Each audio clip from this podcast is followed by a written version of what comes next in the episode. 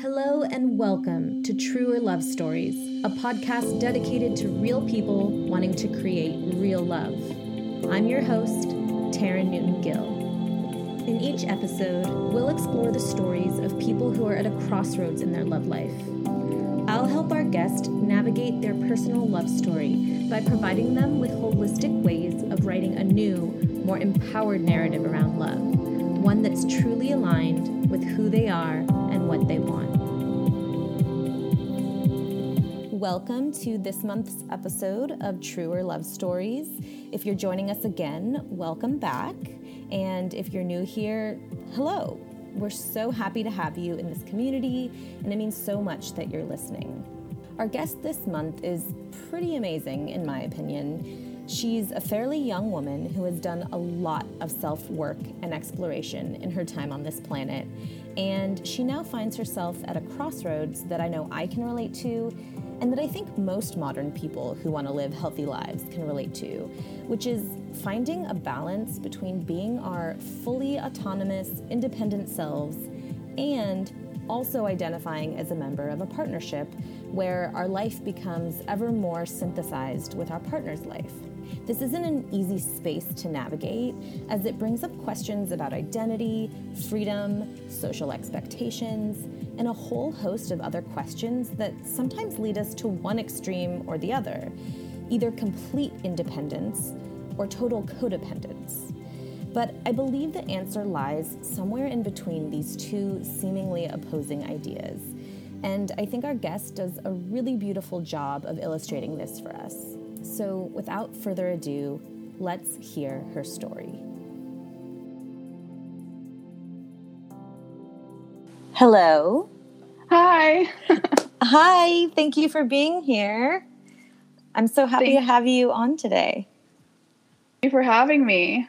Of course. I'm so interested in your story and I'm super excited to get into it. So, just to recap for our listeners, you came to me because you have had some dating experiences in the past, maybe a few relationships of about a three months each or so, sometimes with what felt like possibly avoidant partners. And they didn't go the way you necessarily wanted them to go. And maybe you got hurt a little. And so since then, you just decided to really delve in into self love, which is amazing. You've spent a good amount of time, maybe the last five years, really just like focusing on working on yourself. And you've really learned to love your independence. But now you do want to attract a relationship, but you're trying to find a balance between being open and not settling, but also knowing when to work for a relationship. Does that sound about right? Yeah, yeah, definitely. I grew up always thinking something was wrong with me because I never could find a boyfriend like all of my friends did. And I guess I was always friend zoned. And I just, it was never a priority for me. And even though it was the one thing that I really wanted, because, you know, that's what society tells us to want, it mm-hmm. never was in the cards. And when it came to, you know, oh, someone I liked and they liked me back, I ultimately, like in middle school and high school, I was like, oh, that's too much stress. So I'm not going to do that. I'm just going to focus on me. And that led through college to more intentionally date myself. So I decided not to focus on being in a relationship and with partners because I saw it as something stressful, something that all of my friends had very toxic relationships and I didn't think it was worth it. So I sort of dove into this self love journey. And in the past five, six years, I've really taken the time to get to know myself, deeply love myself, care about myself.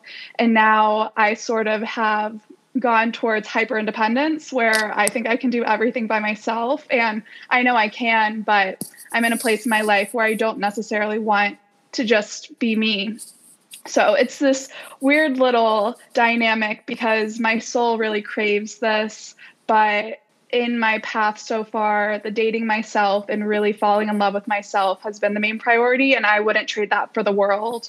But now I'm in a place where I feel ready to explore partnership and being with others and just truly connecting and opening myself to someone else. Mm-hmm. So it's been a little difficult now navigating that because my self worth has become so high because I just am so comfortable with myself and I can be alone with myself and I know my worth.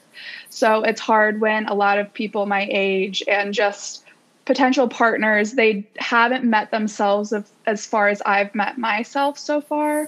Mm-hmm. So it's been a little difficult to navigate, but I feel open and I know there's definitely a lot of stuff that I still need to work on. Um, but it's been a shift in the past couple of years from like wanting to be really independent and not depend on anyone to sort of knowing that the reality for myself is that I do want to share my life with others and I love connections of all forms. So it's how I can create more space for more of that in my life. I love that. So beautifully said. and um, can you, if you feel comfortable, tell our listeners how old you are for context? Yeah, I am 23. So definitely mature for my age. You are a baby.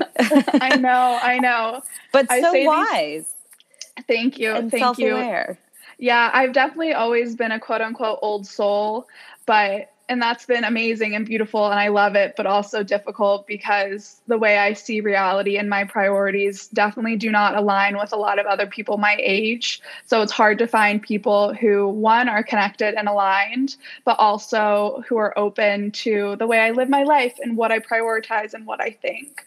So that's a whole nother dynamic in itself. I'm sure we could talk hours about it. Oh, yeah. but I do think that there's something to be said about dating in your 20s, um, is definitely like a whirlwind of a time. And I do think it's actually the perfect time for you to be exploring this, you've already done so much work around yourself at this age. I mean, yeah. at 23, I was nowhere near where you are in terms of self awareness. So yeah. kudos to you for even you. being at that place. And I have no doubt you are going to attract that partner because you're exploring this now. And so, you know, there's a lot to delve into here, though. Um, just from what you said initially, I want to touch on a couple things that you set up really beautifully, which is really this very black and white kind of dichotomy in our culture between romanticizing love and making that the ultimate goal, especially for women, you know, mm-hmm. um, through all of the media and messaging and images we get from the time that we're children that I believe men don't receive that same kind of messaging, right? The kinds yeah. of things little boys are shown to watch are about heroes. And we've had some developments with like Moana, right? Mm-hmm. And like, yeah. I love that newer children's movies these days are about the f- woman's adventure versus just like her being saved yeah. by a prince. So that narrative is a little outdated now. Mm-hmm. But I do still think it really rings true in our culture the way that people are so excited about love and marriage. Yeah. Um, even I, when I got engaged last year, I mean, the influx of people wanting to congratulate me. And I'm like, I've done so much in my life, and never have I had the kind of attention yeah. that I'm getting right now for this. Mm-hmm. And having been a single person most of my life, as much as it felt joyous and I was felt celebrated, there was a little part of me that resented it.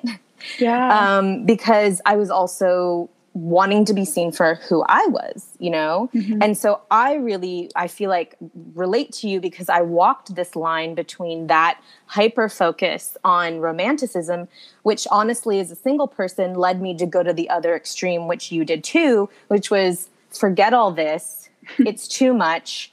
I don't want to be like reduced to who I'm partnered with. Mm-hmm. I want to know who I am. And so I went to the hyper extreme of independence too, told myself maybe I never need a relationship. Hmm. but then at the same time, hyper independence is also a little toxic, which I think is what leaves us so confused because you know, in the 1920s, right, women got the right to vote, Rosie the Riveter, like women, we can do it, we don't need men. And that was so important to us as mm-hmm. modern women because it gave us so much freedom that we wouldn't have had. And we can be self governing individuals, which used to not be the case, you know? So mm-hmm. I absolutely don't want to take that for granted. But I do think that, especially in America, we focus so much on individualism. Yep. And we really idealize that idea that, like, if again, going back to our movies, you know, it's always the protagonist who's able to do something by themselves, who's the one yeah. to save the day. And maybe there's one or two helpers along the way, but like we really focus on that hero's journey of mm-hmm. them doing it themselves. When in reality, like no society can you function fully by yourself, right? Like yeah. we are not islands. Mm-hmm. And mm-hmm. especially during COVID, that became very clear where like suddenly you realize that every single person you hang out with is connected to someone else you know? And mm-hmm. and that's the reality. We live in a culture with lots of people. So this idea of hyper independence i think also stunts us in our minds because we want to embrace the idea of the independent woman and the modern woman you know? Mm-hmm. um, but biologically we're programmed to connect you know? Yeah. so where does that leave us? You know what do we do? And I actually learned recently that children think very much in black and white. Mm-hmm. They don't understand context yet. And mm-hmm. so they just are able to compare things. And so they see things in this very stark way. And I think as adults, if we don't dive deeper into the context of those things, then we're left with that as well. So yeah. today, my goal with you is to help us really explore, you know, what it really means as, as you grow into an adult woman is to be able to see those different shades mm-hmm. and context and details, and that it doesn't have to be this extreme of one or the other, right? Like, how can we take both of these very important goals of yours and sides mm-hmm. of you and integrate them into a fully actualized human being who has parts of herself that are independent and wants to be alone and she loves, but can also hold space for another individual to mm-hmm. not be perfect either and make mistakes, you know? Yeah. yeah. Um, yeah. Do you have any thoughts or questions about any of that? Yeah, I really love that. And you put it very clearly, and it makes sense in my brain. And it is very much, I don't know, it's interesting because consciously, I know that you know i can be in a relationship and not lose my independence. I know that like it doesn't it's not this black or white thing but i think just subconsciously and probably stuff from my childhood where it's like okay i either give up my independence and i settle and i'm in a relationship that i'm not really happy in or i'm completely safe on my own and independent and i'm not with anyone and you know, depending on people makes me weak and I could get hurt. And it's just this like back and forth. And then my brain is trying to keep myself protected. And it's very, yeah, like you said, black and white. So I mm-hmm. like that. And I think I've been trying to explore more of like the shades, but it's still really hard. It's even like, if I like someone, I'm like, okay, well, they like me back. So I'm going to date them. And then it's going to lead to this, even though consciously I'm like, I'm 23. I do not want to get married anytime soon. Like, I'm, that is not on my radar. But it's like, I like fall back into this like unconscious programming that I've held since I was a child because of media and, you know, just all these expectations that we have and what we think we should be doing. Mm-hmm. So I like that perspective that you give, and I'm excited to dive deeper into it because I think that there's just a lot of stuff under the surface. And as much work as I've done it's kind of one of those things like I've been on my mat, but now I need to get out into the world and actually do the practices in real life and like explore these things for myself and sort of rewrite my own narrative rather than just thinking all these things. But I have to experience it and experience something new for myself so that I can redefine what it means to be in a relationship, what it means to be single, what it means not to be single, what it means to be in the middle. So I'm excited to gain more tools and perspective and knowledge and just then go out into the world and do it. I love that. And actually, you bring up a really good point, which is the idea that we are one thing at a time, when the truth is that these identities are not mutually exclusive. They're all a part of us. So you can be both like nervous for a relationship which I think is where that hyper independence comes from, mm-hmm. like maybe a fear or resistance of vulnerability. So I would like to get a little deeper into that, like kind of your experiences being vulnerable. So that part, but then also this person who longs for a relationship, you know, and and like how can you be both at the same time? And it's because you're not the image on the media screen, like on the TV screen, you know, you're not a two dimensional character, you're three dimensional and you have all these different people and i don't know if you're familiar with the concept of archetypes mm-hmm. yeah. inside of you, you know, like these cultural ideas of who we are. I would say being an independent woman is definitely a modern cultural archetype. Yep. You know, and being a partnered woman is an archetype. One of the most known archetype journeys is the maiden mother crone. Have you heard mm-hmm. of that one, right? So the maiden yeah. is kind of I like to think of the maiden as the princess in the Disney movie, right? When she first starts out, she's the maiden. Yeah. She's naive, she's excited, she wants to find her true love and so she'll kind of jump into things that maybe she's not ready for. Mm-hmm. And the mother is when she's actually generally met a partner, has become a mother, there's a little more maturity. And crone is a really terrible way, I think, of saying wise older woman. Yeah. Um, mature woman who's seen the world. You know, so there's that natural journey there. Um, mm-hmm. And so, yes, we have stages of life, but also these identities exist within us at the same time. So, really embracing that. And then, in terms of what we were saying around vulnerability, I'm curious you can take us back a little bit into some relationships of yours. I know you said you had some that were about three months long. I'm mm-hmm. curious if in any of those relationships you're referring to, if A, you either really felt in love with someone mm. and or B, if you had the opportunity to be truly vulnerable with any of them. And by that, of course, I mean, well, I don't want to say of course, because it's not a given, I suppose. But if you had the opportunity to really like bare your soul in a moment where you were off script, it wasn't planned, and you just threw it all out there for someone and they were able to receive it and hold you in that space? Mm, good questions. Um, right off the bat, no, I was not in love with any of them. Definitely infatuated, yes. Two, in love with the idea, yes. In love with the potential, yes and I do have love for them as people and like what they represented in my life. But I definitely like looking back, I don't think I was in love, and I never thought that I was. Um, I thought there was the potential, and I thought it could like get to that point, but obviously it didn't. And as far as vulnerability, so the most recent relationships. They happened within like the past year six months to a year and before that i didn't really date that much. Um, before these past two i was not good at communicating and i would never i would only say and do things that i thought would make them like me. So I tried to be this like little perfect person that, you know, wasn't too needy or clingy and, you know, gave them space and was cool and nonchalant and all this stuff. So I definitely was never really vulnerable then.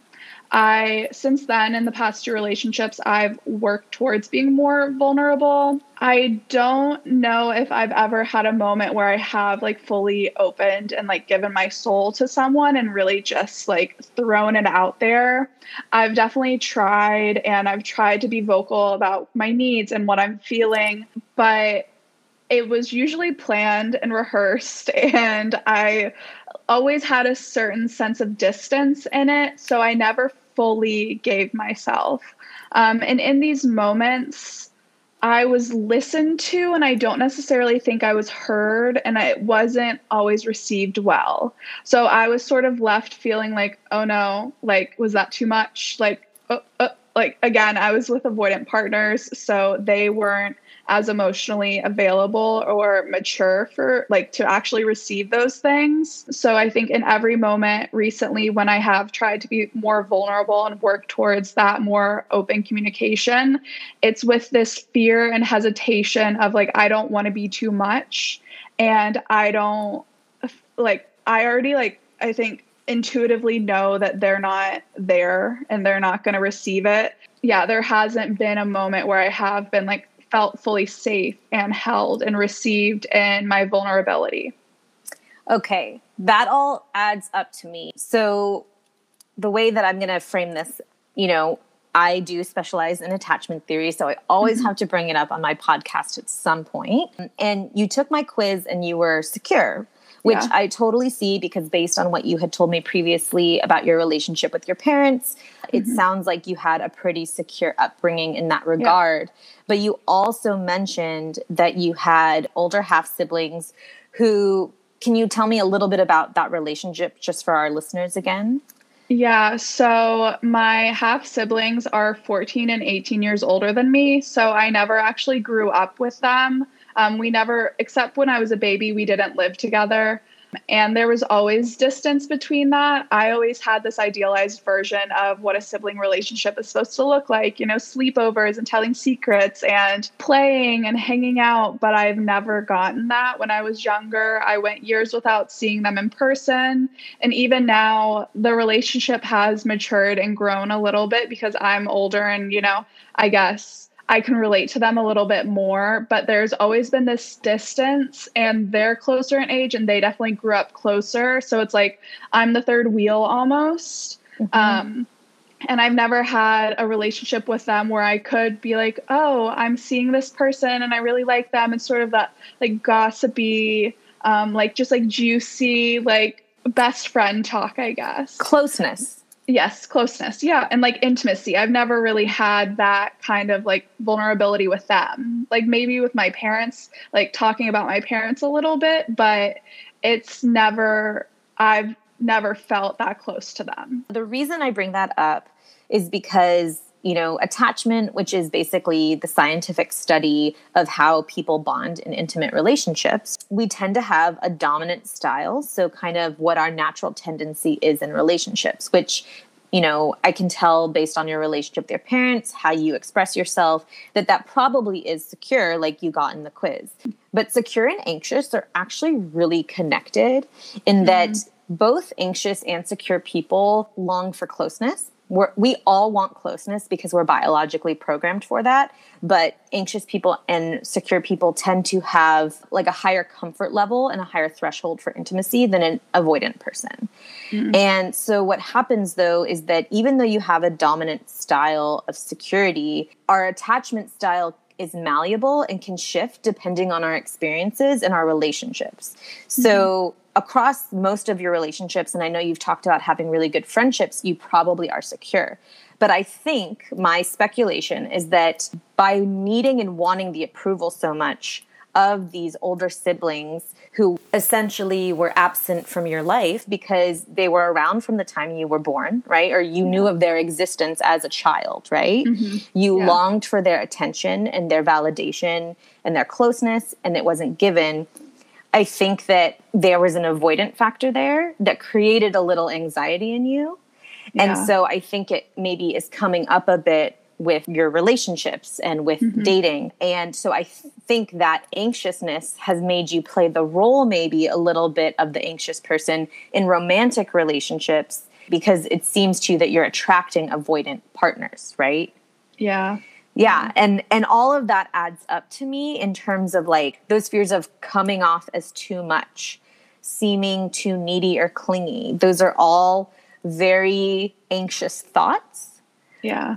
because there's a fear that the, you won't be liked and the kind mm-hmm. of core wound that anxious people deal with is this fear of being rejected or abandoned and that adds up to feeling unworthy because you feel unworthy of attention. So all of that feeling of self worth that comes up for you, I think that's where it's coming from. Yeah. And yeah. and I think that the hyper independence, which actually looks a little like avoidance on the surface, mm-hmm. I actually think is something called protest behavior, which mm-hmm. sounds really funky. Um, and not what it is personally i think um, but mm-hmm. protest behavior basically is when we sense a threat to a relationship and we do yeah. everything in our power to protect ourselves and keep that connection.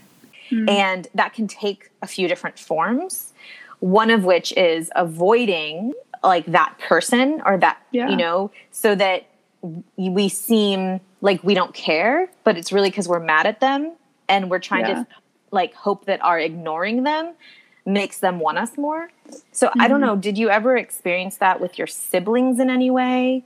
Um, yeah, I definitely think that was it. Like, I think when I was younger, especially, like, I wanted them to know to like come and comfort me. But i think also it's become this form of just protecting myself. Yes. So it's like growing up it was specifically with my siblings it was time after time again just continuing to be disappointed and like getting my hopes up. And even now like I get excited and I'm like, oh, maybe we'll be close again. Maybe this is like the moment. And then I'm yet again disappointed. So over time, that hyper independence and not wanting to depend on them was just keeping myself safe because I was like, okay, I can depend on myself. I can't depend on them. So I'm not even going to get my hopes up. So I'm going to distance myself. And I think right. that exact same dynamic comes out in relationships because I'm like, I don't know where they're at. They're definitely it's an avoidant partner. So I'm gonna like stay a little distant or like I either go like two opposite ends of the spectrum. I either get really distant or I'm like, oh, I hope that they like me. But then as soon as they like, I don't know, say they're sorry and come back, I'm like, no, you're not good enough. Like you're not worthy. So it goes back and forth, but it definitely does stem from that like uh def- like coping mechanism, defense mm-hmm, mechanism mm-hmm, from mm-hmm. my siblings. Yes, I definitely think that's what's going on. And I think what happens is going back to this like idealization of hyper independence is that you feel the need to protect yourself from disappointment, yeah. which you have said multiple times about your dating relationships mm-hmm. and in the context of your siblings. So there's definitely like a defense there and a fear there you know? And so you kind of are preemptively shielding yourself from that disappointment. But um, what happens is that because in i think hyper independence is looked upon as the strength in our culture it reinforces your idea that that's the direction I, i'm going to go. Yeah. you know? Does that resonate yeah. with you? Oh yeah for sure yeah. Yeah. And but then it does create this like chasm between this other part of you that actually really longs for the closeness. But mm-hmm. I I think you said whether on this call or the one before that you start associating wanting someone as weakness, you know? Oh yeah.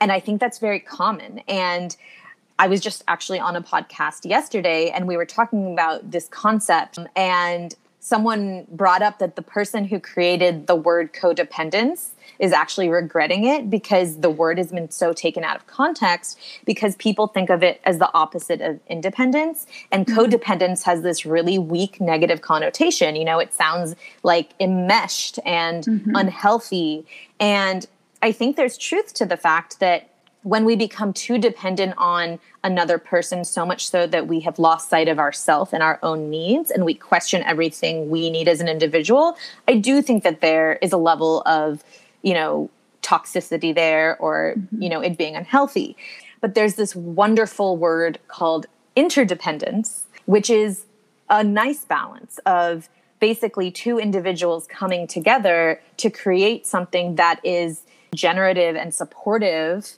of both people, you know? And the visual I love for this is a Venn diagram. Are you familiar with, yeah. you know, the two circles intersecting? And then there's that mm-hmm. little piece in the middle, right? And mm-hmm. so we are one of the circles, the other person is the other circle. And then our relationship that we co create in an interdependent way is that middle part, right? Because mm. it's really unrealistic to think that we can't depend on a partner. In fact, the whole like way attachment theory was developed was that historically some people had what's called an attachment system which i talk about a lot which is basically just all of our hormones that make us want to attach to someone so mm-hmm. oxytocin and vasopressin things that make us want to be close to others back in the day, early humans, some people didn't have this attachment system. And so they didn't feel inclined to be close to the group. And so they actually died off more easily. And so we mm. evolved to have an attachment system because mm. it's actually a survival mechanism. And what that yeah. means is not just like in terms of procreation, like, yes, animals want to have sex and procreate, but in addition to that, it's like an actual need for emotional closeness. And what that is, is that we actually are predispositioned to have a partner in the sense that we have a higher chance of surviving if someone else is as invested in our survival as we are. And so it takes someone else, like that's why we have partners to make it easier and to depend on each other, yeah. you know? So there's nothing wrong with depending on someone, but it's when you don't know your own self that it becomes problematic. So, going back to this idea that you mentioned about self worth, like you noticed probably in those intimate relationships, I imagine that you weren't feeling like your highest worth, right? And so you wanted yeah. to work on that because those relationships can bring out that feeling of low self worth. And so, mm-hmm.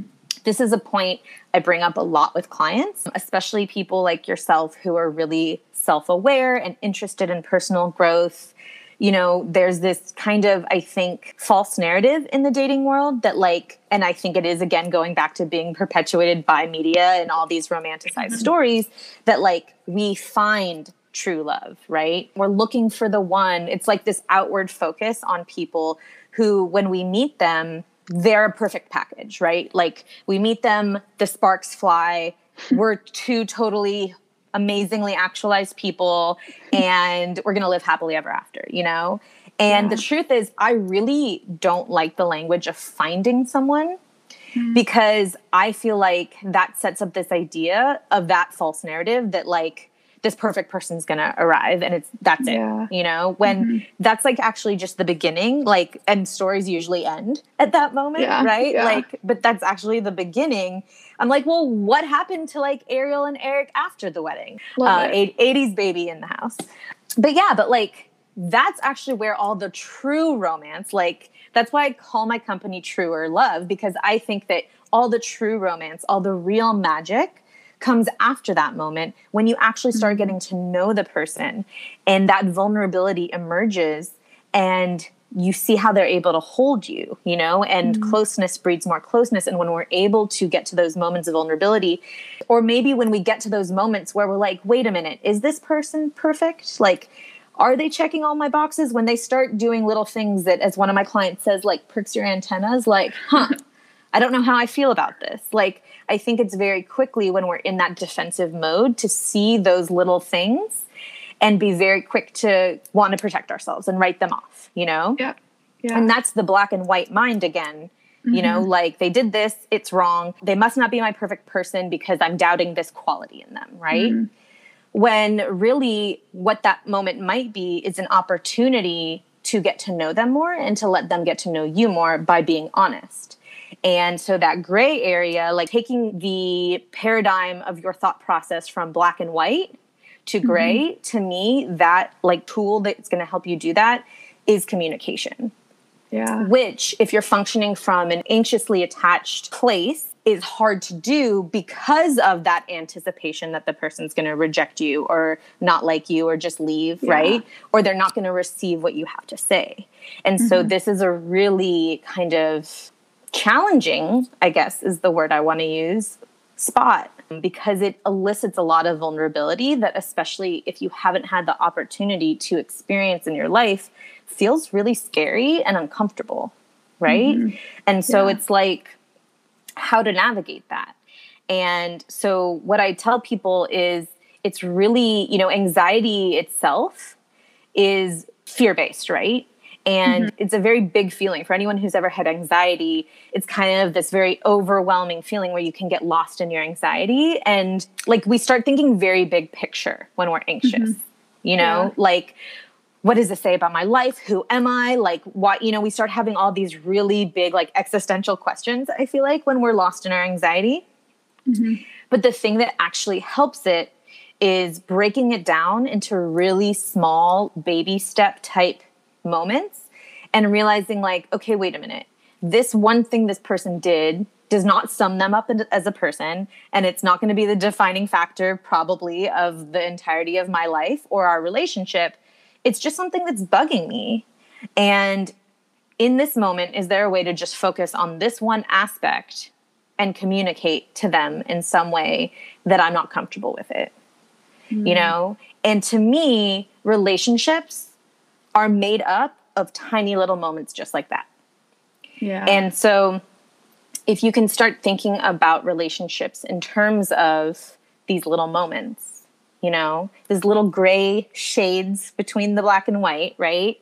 And that's from the moment you start talking to them, from the moment, let's say you're on a dating app that you swipe on them, from the moment you see them in person and think they're cute, like each thing counts as a moment. And yeah. and so that's really I think liberating in my mind because if you mess up that moment, there are more, right? Or quote unquote mess up, whatever that means, you know? but that, like, you know, there's always another opportunity, you know? Do you have any like thoughts or feelings about any of that? Yeah, I really like that. And it definitely is helpful for me to break it down because I can get so big picture. And I think my entire life, I'm just like waiting for that one big moment. But then it's like, what happens after Right. that? Like, Right. it's just, okay, so Yeah. then you have a whole entire life to live. Yeah. So I like this idea of sort of like taking it day by day, step by step, and Mhm. seeing how it's like the sum of all of these little things. Mhm. And, you know, if you notice a behavior pattern like all the time, that's when it becomes a problem. But Yes. if it's just, you know, if someone has a bad day and you're just, you've been talking to them for two weeks, they're probably not going to want to talk to you. And that's not a big deal. Like it's okay. But if that happens all the time, then okay, Yeah. like my little receptors go up and I'm like, eh, that's not something that I want. So I like I feel like that gives people more grace and it also gives me as a person more permission and Mhm. it's less scary if you think of it small like uh, in small pieces than if you just look like you're just looking towards the finish line at this one thing and you're like I have to get there and it's failing if I don't get there. But Exactly. no, each we're just living our lives and maybe these small moments, maybe there's only a few with one connection, but that gets you closer to this other person who then you have more and then it just like is a snowball effect and it gets better and better because you learn more and you get more perspective over time. And I know for me, is I get more comfortable over time because, of course, this stuff is scary because I haven't experienced that much of it. And of course, it's easier for me to stay hyper independent and single because that's what I've been focusing on for the past five, six years. So that's what I know. That's what's comfortable. That's my little comfort zone. And Yeah. I can't stay here forever because ultimately we have to run towards the fear and we have to run towards those things that are a little scary, but it's going to get easier with time. So I like it's really helpful for me to like break it down and make it a little bit smaller. I think even with goals in my life, I need like one small thing every single day Mhm. instead of just thinking, oh, I need to write a book. Like I, I'm never Exactly, gonna write a book if exactly. I just have that. Right. And like if you think about it, I love that analogy because we're taught when it comes to objective tasks like that, right? Like goal setting to do something. It's common knowledge like that a, you know, smart goals, the way to achieve a goal is to break it up into little tasks, right? Yeah. But we don't put that in the same perspective when it comes to our emotions because our mm-hmm. emotions seem so confusing and muddy that it's hard to strategize, you know? But it's the same thing. So what this looks like in the context of dating would be like, okay, I'm going on a date with this person to see if I want to see them again for the next time, not because I'm determining if they're going to be my lifelong partner.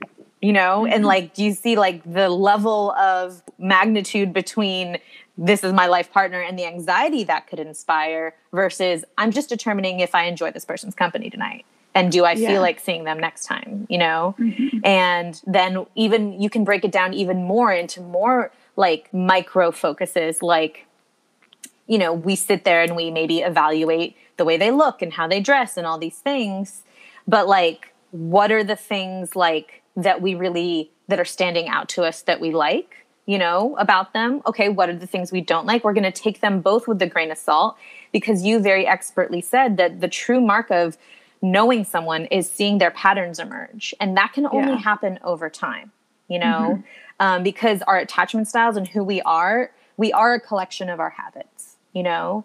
And just because you see someone's habit then and don't like it, doesn't mean you're going to write them off immediately, but it means you to communicate with them, you know? Yeah. So back to your original question of like, how do I be open and balance like, or you said, how do I balance being open and not settling with knowing when to work on it?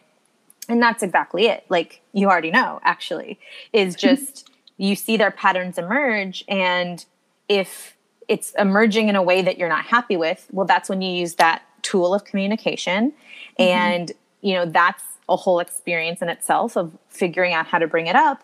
And then you determine what you think about them based on or how you feel like your comfort level in the relationship based on how they respond to what you bring up you know Yeah. um, and that's how and then you see like are we starting to going back to this idea of co-creating a relationship together in as this like synergistic interdependent way where mm-hmm. i express myself they hear and receive it express themselves and there might be like some tension and resistance especially at first as you get to know people like there'll be some bumps but like if you feel disrespected like if your intuition is really like saying like this is not good i think you'll know but we have yeah. to give people like you said the grace mm-hmm. to reveal who they are and to allow you the space to be vulnerable because that is truly how you determine if someone's right for you. If you can be vulnerable with them and they actually make you feel better. And to me that's like the most important thing in a relationship you know mm-hmm. that factor. Yeah i completely agree. And i think another thing that this brought up in me is i get very future oriented when it comes to relationships. Mm-hmm. and i get like very stuck on the potential and where it could go. So i think this tool and practice of like breaking it down it helps you stay in the present and see what's mm-hmm. in front of you rather than your projection or your image or of like who you think that they could be and that's like one of the biggest things that I always tell my friends, I'm like, okay, don't fall in love with the like image that you create of someone, but really I just need to tell that to myself because I do it all the time. And I think taking it day by day brings it down and makes it you don't focus on that future image as much because you're just there in the present moment. It's so true and again, so wise at your 23 years because I I say this a lot and I feel like a broken record, but real intimacy happens in the present moment.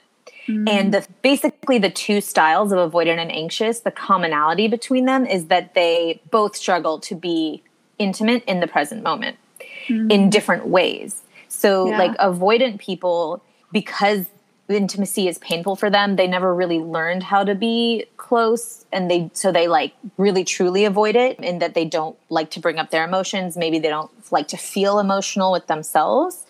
What they tend to do is idealize past partners or mm. future partners who they romanticize in their head. Yeah. And the reason for that is those things both keep them out of the present moment. It keeps them out of feeling vulnerable with the person in front of them. So they mm-hmm. often end up comparing their current partners to past and future lovers. And that's also why they tend to get really excited in the beginning of relationships when they think they found their ideal person. Mm-hmm. And sometimes are the ones who are the quickest to ghost because they realize they actually can't match the level of intimacy they've set forth in the relationship. Yeah. But it all has to do with the fact that they can't they I don't want to say they can't because that everyone can evolve and grow. Um, but they struggle to feel intimate in the present moment. And alternatively, the anxious person has a tendency to be preoccupied with the end of a relationship mm. because it validates them. That little core wound of feeling unworthy looks to be validated by other people. And so knowing that they're in a relationship that's solid, that someone wants them, that someone's going to be with them for life is very validating for that anxious person. But that also it makes it very future focused like you were saying yeah. and not in the present moment. So yes, focusing on the present and also knowing, you know, kind of going back to this idea of the Venn diagram, we have this idea in the wellness space that only by being fully actualized will we attract our perfect partner.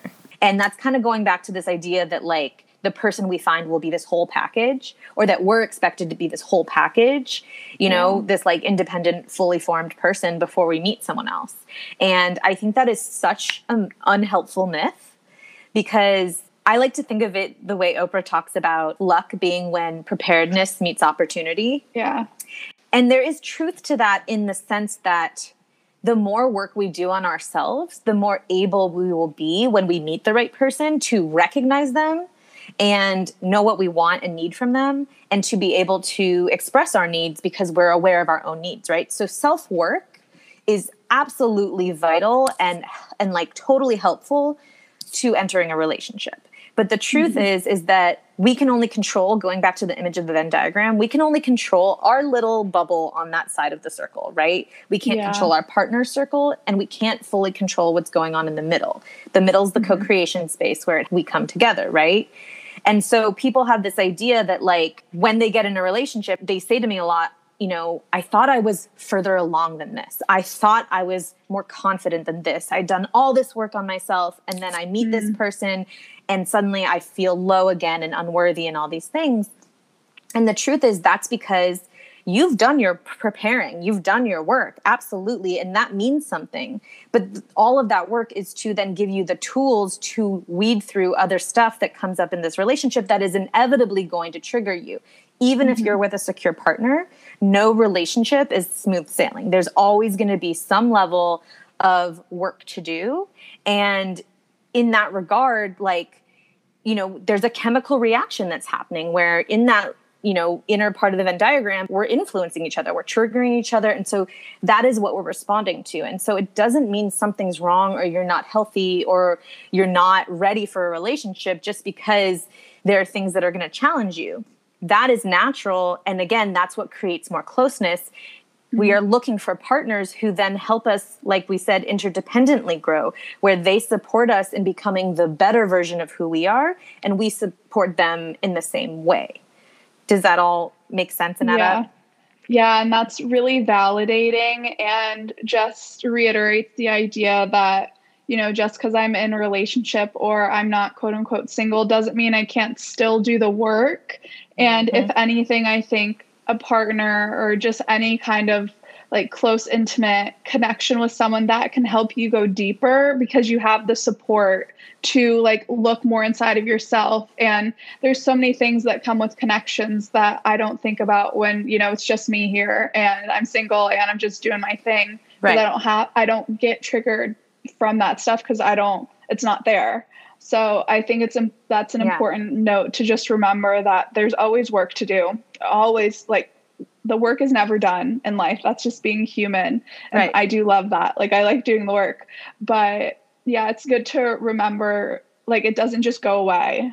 And also like everything right. is leading to the next thing mm-hmm. and you're just constantly like getting more information and more perspective and greater knowledge to become the most evolved version of yourself and that can come through jobs or it can come through relationships or it can come through being single, all of these things help us just in different ways. So it's validating to hear and just for me to remember in my little brain to be like, okay, I don't just have to be this one thing, but I can be multifaceted.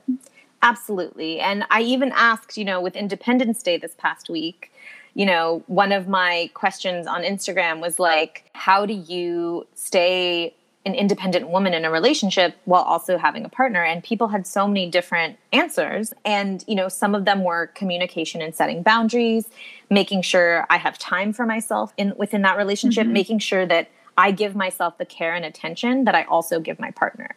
You know that it doesn't just become all consuming all about them or vice versa you know mm-hmm. that there's this balance between what i need and what they need and we're always trading off between those two things and sometimes what i need is to go be with my friends or be alone and that's okay you know and yeah. being aware of that especially when you end up living with someone you know when they need their decompression time and so yeah it's this supportive environment and even in like attachment theory they do talk about this idea that i love which is you know we find our own sense of self-worth and confidence. But if you think about it just because attachment theory you know initially was the study of parent child relationships and then later mm-hmm. on people learned that they actually extend our adult relationships similar dynamics. And so if you think about just a parent and a child you know initially that child is super dependent on the parent right? But eventually i know as a toddler they start finding that independence.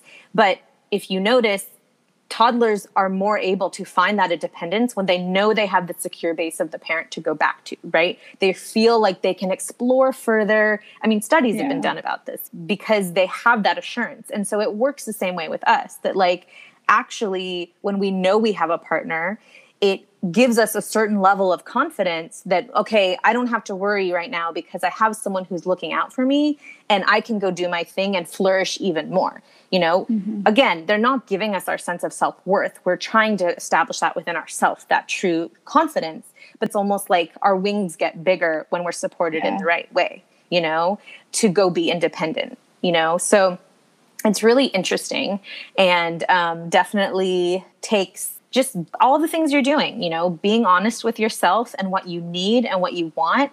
And I think just like practicing to vocalize that, you know? And I would actually suggest that I don't know if you like singing at all.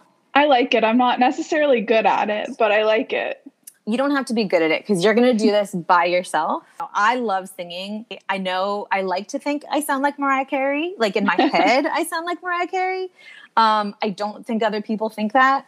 But in moments when I'm by myself, I will turn that on and I will belt like I like did it just the other day. Like I started my morning having a concert by myself and it was so freeing and amazing.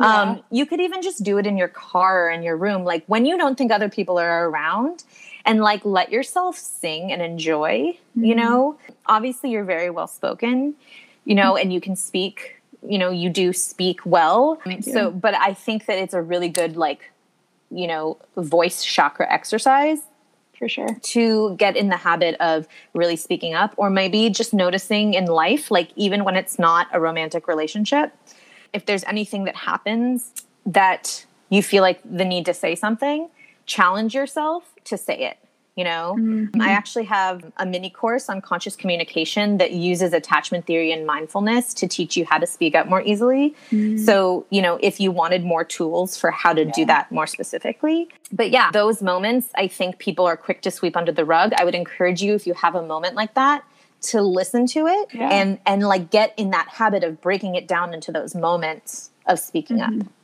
yeah yeah no i love that and that's definitely aligned and what I've been trying to do more of this year. So it's uh, just another little reminder to keep me on that path. And I'm definitely, because I have been so independent, I'm just like, I'll just do it myself. Like, it's fine. Like, it doesn't matter. I won't let it affect me.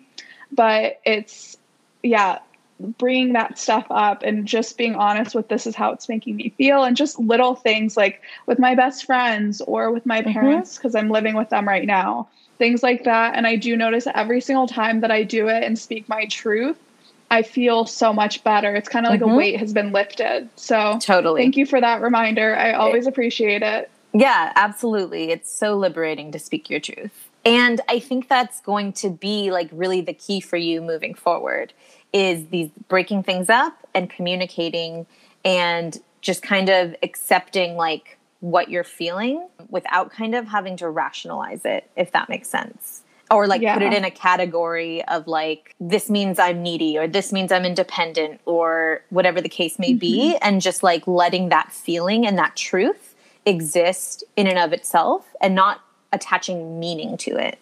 Mm. Does that make yeah, sense? I, yeah, I love that. Just honoring what's coming up and accepting it and embracing it rather than trying to change it or push it away or you know tell yourself oh that's not what you should be feeling right now so don't feel that. Just ignore it and pretend like everything's okay but obviously if it's coming up there's something in there. I have a friend who always says it's not about the intention of like say if you feel weird about something that a friend said it's not about that friend's intention of what they said but the fact that you're feeling weird about it there's something there and you need to honor that. So it could yes. be like an underlying problem. So it's been interesting like just exploring that for myself and noticing those times when i'm like eh, like I don't feel too great about this, but I can't really explain it, or like I don't know why I'm feeling this way. But just naming it and putting it out there instead of mm-hmm. like keeping it in because when you keep it in then it just builds on top of one another and like it'll just explode and then yeah. it's like this big thing but it's a lot easier to manage these small little instances and then it's kind of like building your failure tolerance you just Ooh, I love that. It. Building your failure tolerance. Yeah, I'm gonna write you, that down. uh, the courtesy of Michelle Palazon from Holisticism. Oh, she talks a lot she, about that. Of course. Um, she's a genius, so that makes absolute sense. Yes. Yeah. Love her. yeah, yeah, but just building your failure tolerance and keep trying and I feel like the better the more you do something the better you get at it. So the more you communicate what's going on inside the easier it gets the clearer it gets the less like icky and clunky it feels. Yes. And that is key to a healthy relationship because it's all about communicating your needs. And mm-hmm. so when you can be really honest with yourself about what your needs are and get clear on them and accept them you know that's yeah. a big part of it and that's the whole attaching meaning or like you know because mm-hmm. feelings themselves are and intuition itself is neutral it's the meaning we place on it that really gives us the reaction so if mm-hmm. we can learn to just explore this raw feeling or piece of intuition without that which is mm-hmm. a practice unto itself yeah. then when we express it, even if we don't know what it is, when we have the right partner, they will help us through that process, you know? And yeah. that's it's a fear bringing things to people, but that's also the test of if they're the right partner for you, if they can work through that with you, you know? Yeah. Do you have any last questions or thoughts um, mm. moving forward about anything we talked about? No, I don't think so. This was really great and really helpful and kind of just reiterated a lot of things that I've been thinking and exploring and sort of navigating. So it's always nice to hear someone else's perspective and just to hear different tips and you know the science behind it all. It's really fascinating and it kind of gives me that validation that it's like okay, like I'm doing the the right stuff, like I'm on the right path. It's just I haven't necessarily met partners who can meet my needs and, you know, hold that space for me. So it makes me it's like reignited this excitement that you know there are partners out there like that like many like there's not just one person so thank you for that i Absolutely. really appreciate it and it's always nice to just have that validation and reassurance that you know we're all at different points on the journey and no one place is better than the other but mm. you know where mm. i am like i'm constantly moving forward and if I just keep on this path, like I'll attract the person, the people who are meant for me. And it'll, again, just keep helping me grow and learn and evolve and expand. And each lesson, in each person and experience leads to the other. So that's really beautiful. And I feel excited and ready, and I appreciate that. I'm so glad. You're so welcome. It's been really lovely to coach you. And I have to say again, like at 23 years old, girl, you are doing okay. You know, that you are this open to exploring yourself, you know, yeah. um, and knowing what you need. I have zero doubts you're going to attract the partner that you long for and deserve. So keep trusting yourself with that. Okay. Thank you. And everything yeah, you're doing. I will. It's been yeah. awesome to speak with you today. Yeah, you too. This has been amazing. Thank you for listening to the Truer Love Stories podcast. If you'd like to share your personal love story and have me coach you on air, please email me at hello at truerlove.com. And if you enjoyed listening to today's episode, your support would mean so much to me. Please make sure to subscribe on Spotify as well as follow me on Instagram at underscore truer love underscore. You can also join my mailing list and book a free love guidance consultation with me at truerlove.com. In the meantime, stay true to yourself and talk to you soon.